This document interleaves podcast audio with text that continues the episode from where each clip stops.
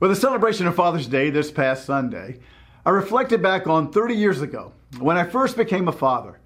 While I didn't panic at the thought of raising this newborn, I did wonder quite often if I was saying and doing the right thing. I had a similar feeling years earlier when I conducted my first wedding at the age of 22. After it was over, I thought, did I say the right words? Is this couple legally married?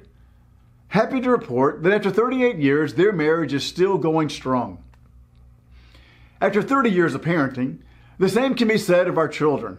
Somehow, Leanne and I brought three children into this world, and each of them is successfully carving out their adult journey. The challenge with parenting is that unlike golf, you don't get a mulligan. Once that baby comes on the scene, you're flying by the seat of your pants trying to keep her alive and maintain your own sanity.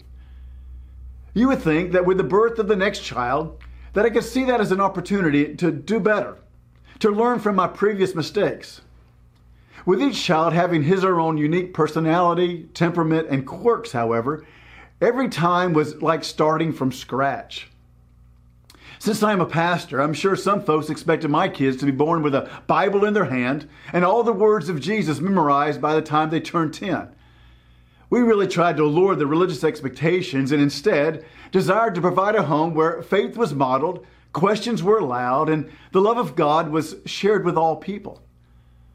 Recently, I, I came across the following quote by Johann Wolfgang von Goethe, a 19th century German writer. He says, There are only two lasting bequeaths we can hope to give our children. One of these is roots, and the other wings.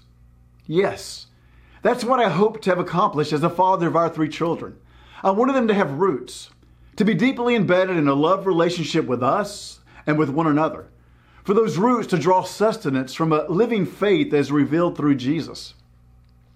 I also, I also wanted them to grow wings that enable them to soar to new heights and adventures. The last few years have been fun watching them pursue their professional dreams and marry their life partners. I know I made a lot of mistakes through these child raising years, but my kids, like most kids, were very resilient. Six months ago, I moved to the new role of grandfather. While I don't see it as receiving a mulligan for the parenting years, I do plan to play it like golf. Rather than reliving the stress of the parenting years with long fairways and menacing sand traps, I plan to see this role as playing putt putt, where every hole is fun and you spend much more time laughing than counting the swings.